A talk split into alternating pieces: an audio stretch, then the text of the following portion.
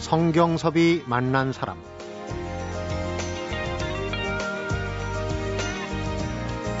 음식을 먹을 때 음양 오행설에 맞추고 태극기 바탕에 우주가 그려져 있고 또 개천절이 있으며 7월 7석을 챙기는 우리는 우주 섭리에 따라 사는 우주 민족이었습니다. 성경섭이 만난 사람, 오늘은 7월 7석을 맞아서 상고사를 배경으로 한 천문 역사 소설 개천기의 저자시죠. 박석재 천문학자를 만나봅니다.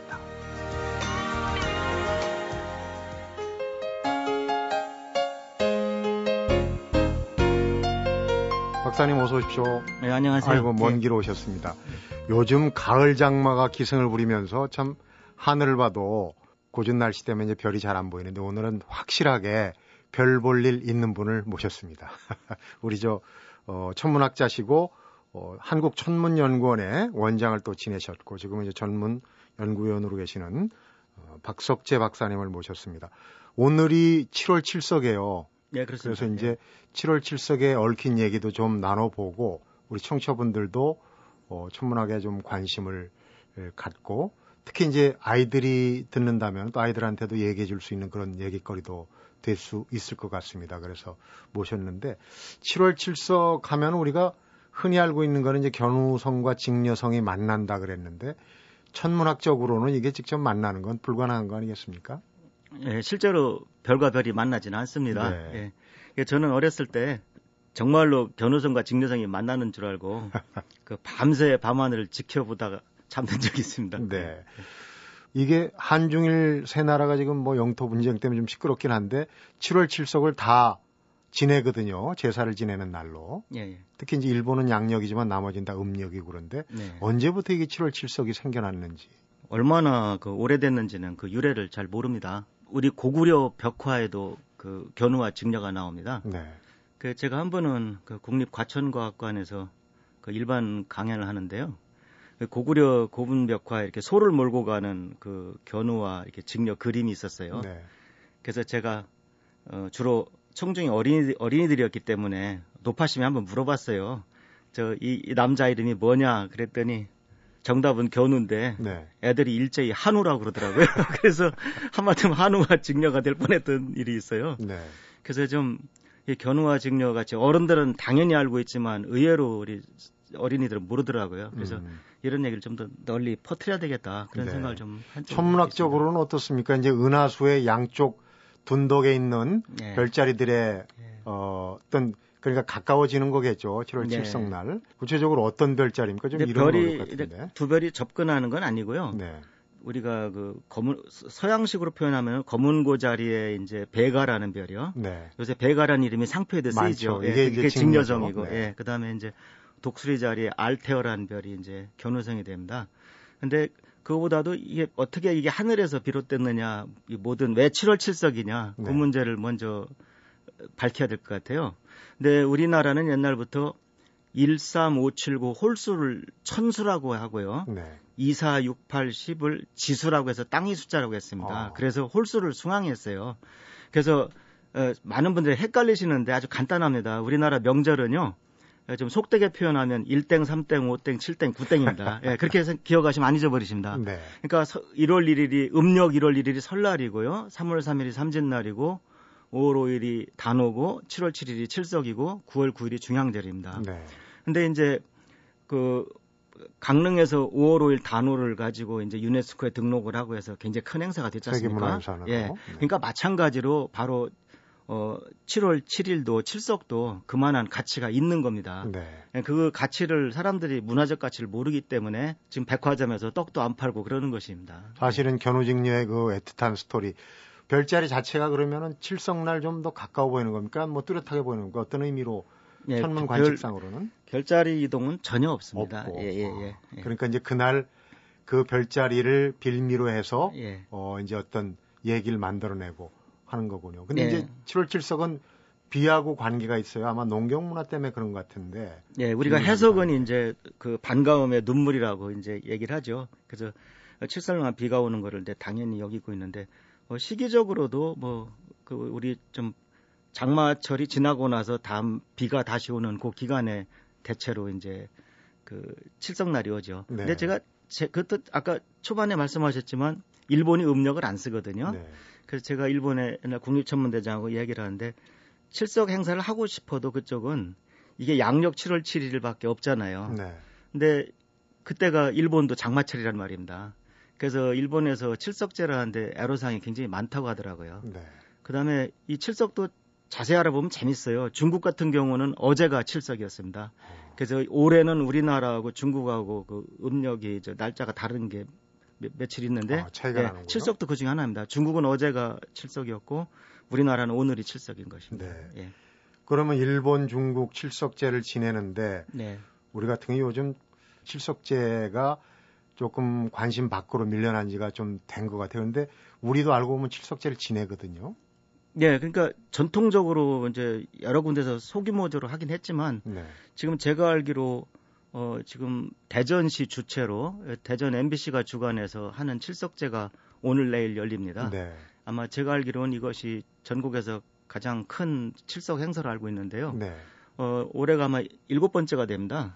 근데 저도 여기 몇 번 이제 참여하고 사실은 그 행사를 하자고 주장했던 것이 저입니다. 예. 그래서 제가 관심을 갖고 지켜봤는데 여러 흔히 우리가 축제하면 말하는 모든 행사가 다 있습니다. 그런데 가장 그 역시 감명 깊은 것은 이 행사의 주제가 그 인류의 영원한 그 주제 사랑 아닙니까? 네. 그래서 아주 100년 해로한 그 60년, 70년을 같이 사신 그 노부부를 이렇게 모셔서 시장님이 이제 상을 주고 하는 부분이 있어요. 네. 그런 부분은 굉장히 인상적이고 아주 가슴이 뭉클합니다. 네. 그 바깥에서 온 뭐 발렌타인데이니 이런 것만 챙길 게 아니라 사실 이 견우직녀 네. 만나는 7월 7석이 이벤트로 치더라도 뭐 일테면 그 업계에서도 좀 착안할 만한 게 있을 텐데 좀 느린 것 같아요. 그 정도가 아니고요. 이건 굉장히 심각한 문제입니다. 왜냐하면 제가 미국에 처음 갔을 때 음력 설날을 미국 사람들은 차이니즈 뉴 이어라고 합니다. 네. 중국 설날이라고 합니다.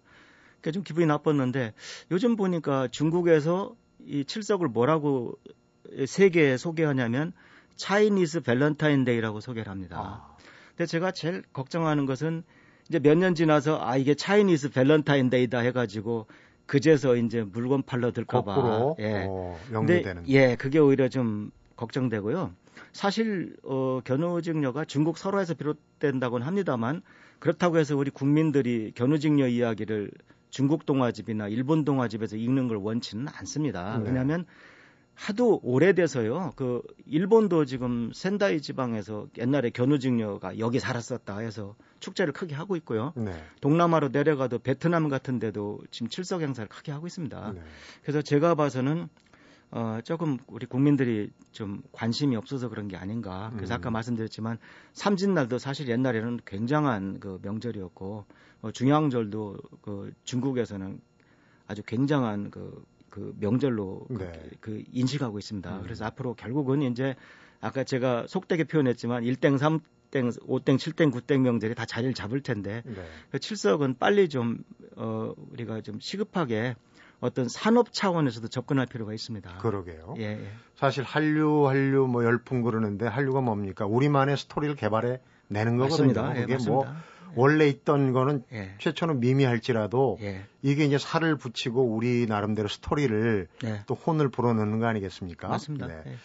예전에 무슨 망원경도 없고 따로 어떤 기구도 변변치 않았을 텐데 이렇게 천체를 관측해가지고 어떤 그 별자리 움직임과 이게 스토리를 만들어낸다. 이거는 어떻게 봐야 되나요? 그때 나름대로의 어떤 그 천문학에서는 어떻게 보시는지. 제가 이제 천문학자 생활을 하다 보니까 정말 감탄한 부분이 있습니다. 그게 뭐냐면은 우리가 이제 흔히 5, 6천 년 전, 뭐, 만 년 전에는 뭐, 그 사람들이 얼마나 뭘 알았을까, 되게 무식했을 것이다, 다 이렇게 생각하는 것 같아요. 네. 근데 그 당시에도 이제 아인슈타인 같은 사람들이 있었던 거예요. 그래서, 지금 우리 젊은 사람들이 대체로 자기 띠는 몰라도 자기 별자리는 다 알거든요. 네. 내가 뭐, 7월 달이면 사자다 뭐 이런 거 다 알고 있지 않습니까? 네. 그걸 이제 천문학에서 황도 12궁이라고 하는데요. 그러니까 좀 어려운 말로 12개 별자리를 그렇게 부릅니다. 그 별자리가 밝혀진 것이 제가 봐서는 6, 7천 년 전입니다. 네. 그러니까 오히려 현대인이 타임머신을 타고 그때 가더라도 천문학은 오히려 가르쳐줄 게 없을 수도 있어요. 네. 네. 그래서 천문학은 어떻게 보면은 가장 본질적인 학문입니다. 왜냐하면 원시인이 처음에 본 게 뭐겠습니까? 질서정연하게 바뀌는 추나 추동, 낮과 밤, 천체 운행이 있지 않습니까? 그러니까 현대인도 사실 똑같은 걸 보고 살지만 오히려 우리는 더 모를 수도 있습니다. 네. 그래서 천문학을 추적하다 보면은 저절로 역사도 추적하게 되고 그다음에 우리 인간의 그 보편적 가치를 깨닫게 된다고 저는 생각합니다. 네. 제가 처음에 네. 별 볼 일 있는 분이라고 소개를 제대로 드린 것 같습니다. 오늘 별을 통해서 감사합니다. 감사합니다. 천문학뿐만 아니라 이제 역사, 예. 앞에서 이제 개천기 천문학자가 쓴 소설 그 속에 이제 이 천문학과 역사와 예. 특히 우리가 그 고구려 건국 이전 고조선 그 부분은 좀 약간 공백기로 예. 남아 있는데 그 부분을 또 규명해내신 그런 부분이 있고 해서 그 얘기 오늘 참 의미 있게 다가올 것 같은데 잠시 한번 풀어서 엮어보도록 하겠습니다. 성경섭이 만난 사람 오늘은 박석재 천문학자를 만나보고 있습니다.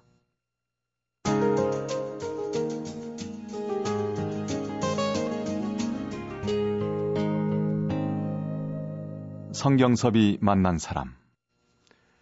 단군 왕검 전에 환인 환웅 이건 뭐 우리가 그 역사 교육에서 조금 소외돼 있는 그런 부분도 있고 뭐 신화적인 차원으로만 알고 있고 그런데 개천기 소설을 보면은 그때 그 고구려 건국까지의 그 역사적인 사료가 좀 불충분한 그 시기를 천문학적으로 검증해서 상당한 그 과학적인 관측과 기록이 이루어졌다는 거를 입증을 하셨어요. 잘 아시다시피 환단고기는 책이 아니고 그 네 권의 그 책을 이렇게 모아놓은 것이죠. 모아놓은 거죠. 예, 그중에 한 권이 조선, 예, 그중에 한 권이 단군색인 거고요. 이제 나머지가 이제 태백일사, 북부여기, 삼성기 이렇게 되겠습니다. 네. 근데 그 단군세기의 이제 그 기록을 보면은 무진 50년 오송치로라는 기록이 있습니다. 근데 그 무진 50년은 오늘날 식으로 환산해 보면은 기원전 1733년입니다. 네. 그러니까 BC 1733년이고요. 오송치로라는 말은 무슨 뜻이냐면 오성이라고 하면은 우리 눈에 보이는 수성, 금성, 화성, 목성, 토성을 말합니다. 네. 예. 천왕성부터는 눈에 안 보이기 때문에 실제로 세계사로 봐도 나중에 발견된 거죠. 그러니까 망원경으로 봐야만 천왕성부터 해왕성이 보이는 거고 네. 수성, 금성, 화성, 목성, 토성은 육안으로 관측 가능합니다. 근데 오성치로란 말은 그 오성이 취합한다 할 때 취자거든요. 그리고 루라는 별 옆에 5개가 모였었다는 기록이 남아 있어요. 네. 근데 저는 과학자로서 그것이 뭐 환단고기에 있다 그게 중요한 것이 아니라 그 기록이 중요하다는 겁니다. 그 기록이 어떻게 흘러와서 어디 들어갔든 간에 그 기록이 남아있다는 건 굉장히 중요한 거거든요. 그래서 제 후배 천문학자인 그 돌아가신 나대일 박사님하고 현재 고등과학원에 있는 이제 박창무 박사님이 1993년에 뭘 보여줬냐면 그 기록이 맞다라는 걸 보여줬어요. 그러니까 기원전 1733년에 밤하늘을 재현해 보니까 행성 5개가 그 모였다는 거를 그 증명을 했습니다. 그래서 저는 그냥 알고만 있었죠. 근데 그것이 자꾸 한간에 잘못 알려지는 것 같더라고요. 왜냐하면 그것이 뭐 이렇게 특별한 슈퍼컴퓨터를 써서 나사 프로그램을 돌려가지고 해서 1년 오차가 있는 정도 이렇게 잘못 알고 있더라고요. 그래서 자꾸 또 그걸 인용한 다른 뭐 책도 나오고 그러더라고요. 그래서 제가 이건 아니다. 그래서 저는 이제 큰일은 후배 천문학자들이 하신 거고 저는 다만 이제 그걸 더 대중화하는데 이거는 그냥 우리 국산 문방구에서 파는 거 가지고 노트북에서 돌려도 하루에 오차가 없습니다. 네. 정확합니다. 그래서 저는 제가 주장하는 바는 바로 그겁니다. 우리가 단군 왕검이 고조선을 건국했다. 그걸 배우고 나서 다시 고주몽이 나오기까지 2000년간 우리나라 역사가 없잖아요. 네. 그러니까 단군 그 시조 얘기를 신화로만 바꾸면 우리 역사가 2000년이 없어질 뿐만 아니라 일본보다도 짧게 됩니다. 반만 년이라는 게 이제 그냥 날아가는 거죠. 예. 그런데 그 BC 1733이면은 바로 그 역사의 블랙홀, 그 내용이 하나도 없는 그 한복판에 천문 현상이 기록된 거거든요. 근데 천문 현상을 기록한다는 것은 굉장히 왕권이 강한 나라가 아니면 천문이 발전할 수가 없습니다. 요즘도 기업이 천문학을 하지는 않지 않습니까? 네. 국립천문대나 저희 한국천문연구원 같은 이런 데가 전 세계 어디나 다 천문기관이 하는 거거든요. 그러니까 천문기록이 남아있다는 거는 천문대가 있었다는 얘기고 천문대가 있었다는 얘기는 더 이상 고조선은 신화가 아니라는 얘기가 됩니다. 네. 예, 그래서 정말 어떻게 보면 국사학자님들은 뭐 역사서가 없거나 증거가 없으면 주장을 못 하신다 하더라도 저희 천문학자들은 그 기록된 그 한 줄을 갖다가 프로그램을 돌려봐서 그 일치할 때는 저희는 주장할 수 있다고 생각합니다. 예. 그러니까 우리가 사료로 볼 때는 공백기로 취급된 그 부분에 오성치료라는 그 예. 천문학의 관측 기록을 가지고 여긴 중앙집권적인 국가가 있었다. 또 예. 그를 기록을 할 만한 기관도 있었다. 이런 걸 유추해내는 거죠. 네. 우리 박사님은 배면이 뭐 천문 원장도 하셨지만은 아마추어 천문학회 그 창립하시고 초대 회장도 하시고 이제 천문학의 대중화를 위해서 여러 가지를 하셨어요. 재밌는 거 보면 글도 에세이도 많이 쓰셨지만 어린이 과학 잡지도 만화도 그리시고 아이들을 좀 천문학에 관심을 갖게 하려고 참 노력을 많이 하신 분인데 그 천문학자가 역사 소설을 썼다, 개천기를 썼다. 네. 지금 이제 좀 됐지만은 반향이 좀 있었어요. 그러니까 쓰게 된 계기를 또 강연도 많이 하고 다니셨다는 얘기를 들었어요. 예, 우선 저는 과학자로서 제가 현실에서 이렇게 느꼈던 걸로 봐서는 하늘을 숭앙하고 하늘을 두려워하고 자연을 거스르지 않고 자연의 일부가 돼서 네. 남녀노소 다 나이가 들면 동양화 속에 그 초당에 앉아 있는 그 노인이 되고 싶어하는 그 우리들 그 어떻게 보면 천지인 사상이라고 표현해도 되고요. 이건 이제 전 종교를 얘기하는 게 아닙니다. 사상을 얘기하는 겁니다. 네. 예. 그래서 그것이 결국 가장 깊이가 있고 우리가 그런 것을 깨우침으로써 우리나라가 우리가 목숨을 걸고 지켜야 할 가치가 있는 나라라는 걸 깨닫게 된다라는 생각을 하게 됐습니다. 네. 예, 그래서 제가 제일 가슴 아픈 거 하나는 뭐냐면 일단 어떻게 개천기나 개천지란 책이 없을 수가 있습니까? 전 세계에서 유일하게 하늘이 열린 날이라는 공휴를 가지고 있는 우리나라가. 네. 예, 그래서 저는 아주 행복한 고민을 했습니다. 그 책 제목을 정하는데 야 이거 개천기로 할까 개천지로 할까 하고 고민했는데 개천지 그러니까 뭐 개가 널려 있다 개판이다 그런 것 같아서 네. 그냥 저는 제목 예 그 네. 좋은 제목 그 한자로는 좋지만 어쨌든 뜻은 그렇지 않습니까? 그래서 일단 개천기로 정하면서 제가 참 필력도 모자라고 그렇지만 이런 훌륭한 제목의 책을 썼다는 데서 일단 제목 하나 가지고 자부심이 있고요.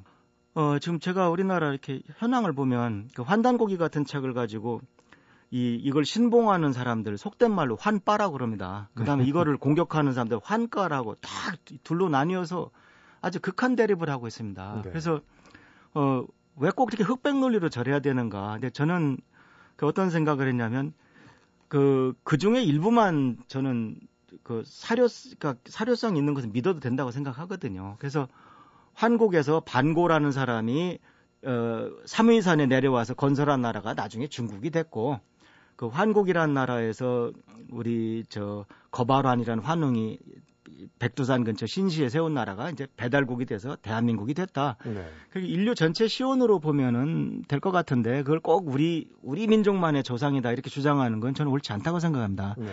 그다음에 무턱대고 이제 그걸 공격하는 사람들도 제가 보면 읽어보고 공격하는 사람들도 없는 것 같아요. 그걸 어떻게 다 창작해냅니까 한 개인이. 그래서 네. 저는 고조선이 이제는 역사라고 확신합니다. 그런데 우리가 흔히 환단곡에서 말하는 역사가 바로 환국, 배달국, 고조선인데 네. 이 배달국도 그러니까 역사일 가능성이 높다는 겁니다. 왜냐하면 고조선이 확실히 역사니까 그 바로 앞에 배달국도 그 역사가 아니겠느냐 그런 이제 심증을 가지고 생각이 많이 바뀌게 된 것입니다. 네. 신화적인 소재로만 치부할 게 아니라는 게 얼마 전에 저희 프로그램에도 이제 상고사 얘기를 하면서 곰과 호랑이가 쑥과 마늘을 먹고 하는 얘기는 사실은 그 당시에 그 자연 숭배, 동물 숭배, 토테미즘의 한 부족 얘기일 수 있거든요. 곰을 숭배하는 부족, 호랑이를 숭배하는 부족. 아, 그렇죠. 뭐 네. 그런 쪽으로. 근데 그건 뭐 그냥 신화니까 무슨 곰이나 호랑이가 사람이 됐냐.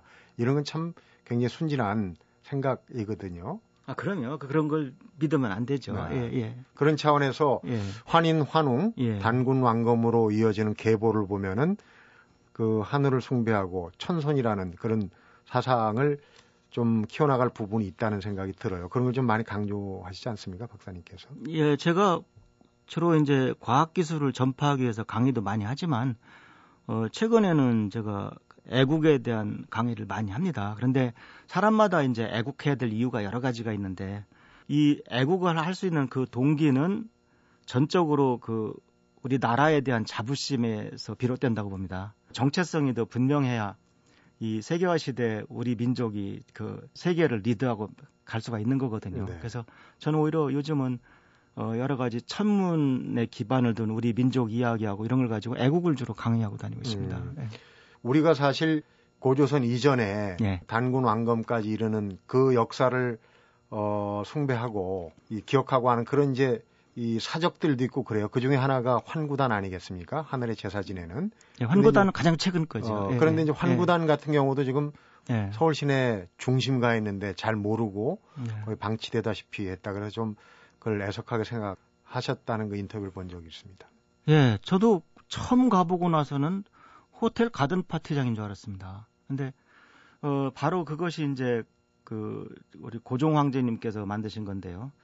참 황제님의 심정을 좀 이해가 갑니다. 나라가 기울어 가니까 예, 황제님께서는 뭐 여러 가지 뭐 동기가 있고 이유가 있습니다만 어쨌든 국호를 조선에서 대한제국으로 바꾸고 중국 황제하고 똑같이 중국 황제가 천단에서 하늘에 제를 지내면 나도 환구단에서 제를 지내겠다.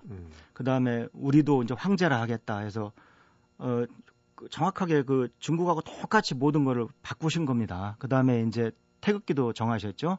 그러니까 고종 황제 때만 해도 굉장히 국혼이 살아 있었고 그랬던 거죠. 그래서 이제 고종 황제께서 만든 것이 바로 중국의 그 자금성 남쪽에 있는 천단하고 똑같은 격으로 만든 것이 환구단이죠. 근데 환구단이 이제 일제가 축소하고 그다음에 우리 또 한심한 후손들이 또 많이 없애고 해서 가 보니까 담장도 없고 그냥 건물 하나 딸랑 남아 있고 그래서 굉장히 그 속이 쓰리더라고요. 네.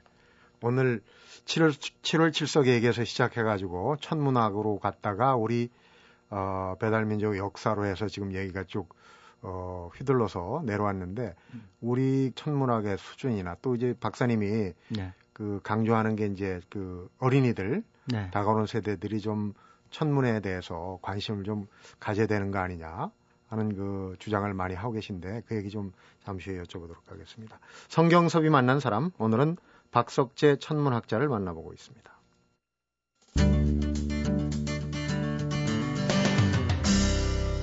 성경섭이 만난 사람. 앞에서 견우직 여성이 만나는 걸 보기 위해서 밤새도록 별을 지켜봤다는 얘기를 잠깐 하셨는데 예, 예. 그러니까 어릴 적부터 좀 남달랐어요. 별에 대한 관심이. 직접 뭐 초등학교 때 책도 만들고 그러셨다고. 뭐 과학자가 이런 얘기하면 좀 안 됩니다만 저는 팔자가 천문학자인 사람입니다. 네. 어렸을 때부터 천문학자 되는 게 꿈이었고요. 그 어렸을 때 맨날 옛날에 저희가 아주 어려울 때 태어났으니까 그때는 뭐 부모님들 공부하라 소리도 안 할 때입니다. 그래서 맨날 밤늦게까지 놀고 뭐 개월에 가서 물고기 잡고 하다 보면 밤하늘에 별이 얼마나 잘 보이니까 총총하죠. 예, 요새 말로 파노라마처럼 보이는 거죠. 네. 그래서 어렸을 때 그 별을 많이 보고 커서 자연스럽게 나는 커서 별을 연구한 사람이 돼야 되겠다. 예, 바둑으로 말하면 외길 수순으로 이렇게 접어들었어요. 네. 그래서 한 번도 다른 직업을 생각해 본 적이 없습니다. 예. 장독대 천문학이란 책을 지으셨다고. 그건 어떤 책입니까? 아, 소시적에. 그 콤마하고 장독대 천문학인데 제가 초등학교 때 이제 책이 없었어요. 그 당시는 요즘 아이들이 들으면 놀랄 일이지만 천문학 책이라는 게 없었습니다. 근데 제가 얼마나 당돌 했냐면 없으면 내가 만들지 뭐. 그래서 전과나 수련장 베껴가지고 이제 내용을 만들고 제가 초등학교 다닐 때 집에 약간 높은 장독대가 있었어요. 네. 제가 거기 올라가서 이제 가끔 별을 많이 보고 그랬습니다. 네. 그래서 가끔 어머니가 뒷곁으로 오셨다가 어둠 속에 저를 보고서는 애가 청승 맞다고 혼내기도 하고 그랬던 기억이 나요. 네. 그래서 그 만들었던 이제 초등학교 때 만든 책이 몇 권 있었는데요. 그게 저한테 그렇게 큰 힘이 될 줄 몰랐습니다. 네. 나중에 학자 생활이라는 게 항상 자기 능력의 한계와 싸우는 거거든요. 항상 나는 왜 이렇게 못하나 그 생각 갖고 있는 사람들이 학자라고 하실 수 있습니다. 네. 근데 공부하다가 힘에 붙이면 초등학교 때 만든 그 책 넘겨보면서 용기를 얻고 했던 것이 기억납니다. 네. 나중에 자서전을 쓰시면은 제목이 네. 장독대에서 천문대까지 이 정도가 되지 않을까 싶어요. 천문대장도 하시고 그랬으니까 장독대에서 아이고 저 감사합니다. 아주 번뜩이는 그 아이디어 같습니다. 예, 예. 바로 예, 적으시는데 예.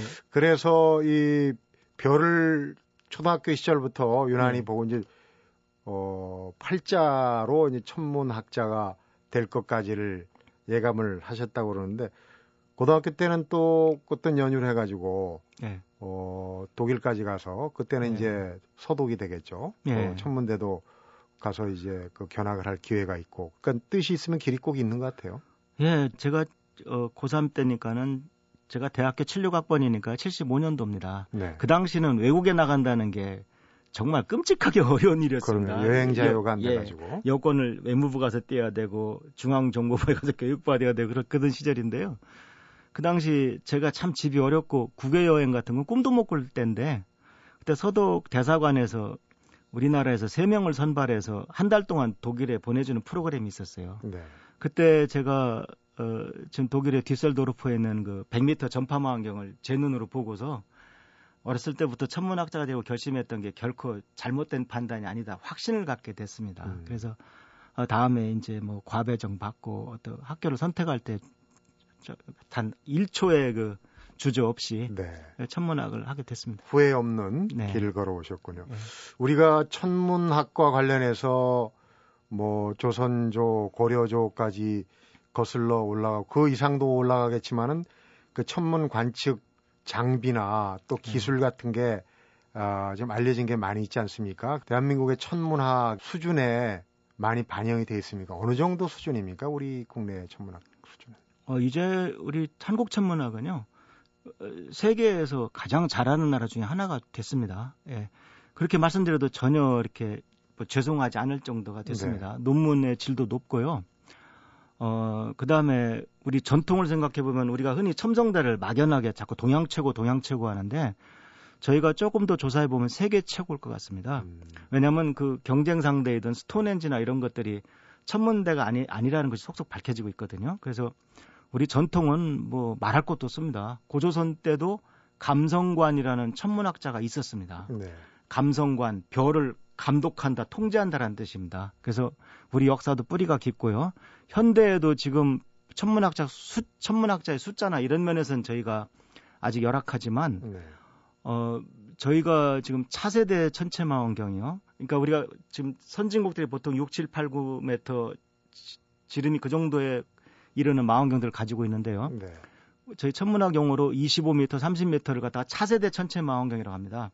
우리나라가 현재 6, 7, 8m를 갖고 있지는 않지만 차세대 천체망원경은 우리나라가 이미 미국, 호주와 함께 그 컨소시엄을 이뤄가지고요. 지금 GMT라는 망원경이요. 자이언트 마젤란 텔레스코프라고 하는 GMT 25m 망원경을 현재 2019년에 우리가 소유하게 되어 있습니다. 네.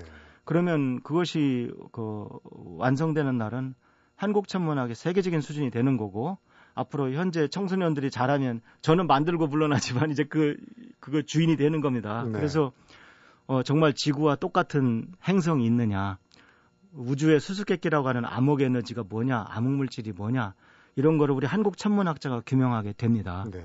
세계에서 제일 큰 망원경을 우리나라가 10% 지분을 가지고 들어가게 되는 겁니다. 그래서 제가 어느 신문에 칼럼도 썼지만 세종대왕님 저 이 망원경이 완성되면 한번 와서 보십시오. 세종대왕님 시대 천문학만큼 이제 회복이 될 겁니다. 제가 자신 있게 그런 칼럼을 썼던 적이 있습니다. 그렇군요. 네. 천문학을 제가 잘 모르니까 이런 질문 어떻게 들으실지 모르겠는데 그 가장 좋아하는 별이 있으실 거예요. 근데 그건 뭐 육안으로 보실 수 있는 별일 수도 있고 또 한 가지는 보기 힘들었던 별인 그 망원경으로 좀 보고 싶었던 별, 볼 수 있는 별이 있다면 어떤 게 있을까요? 일반인들한테는 제가 봐서는 토성이 제일 좋은 것 같습니다.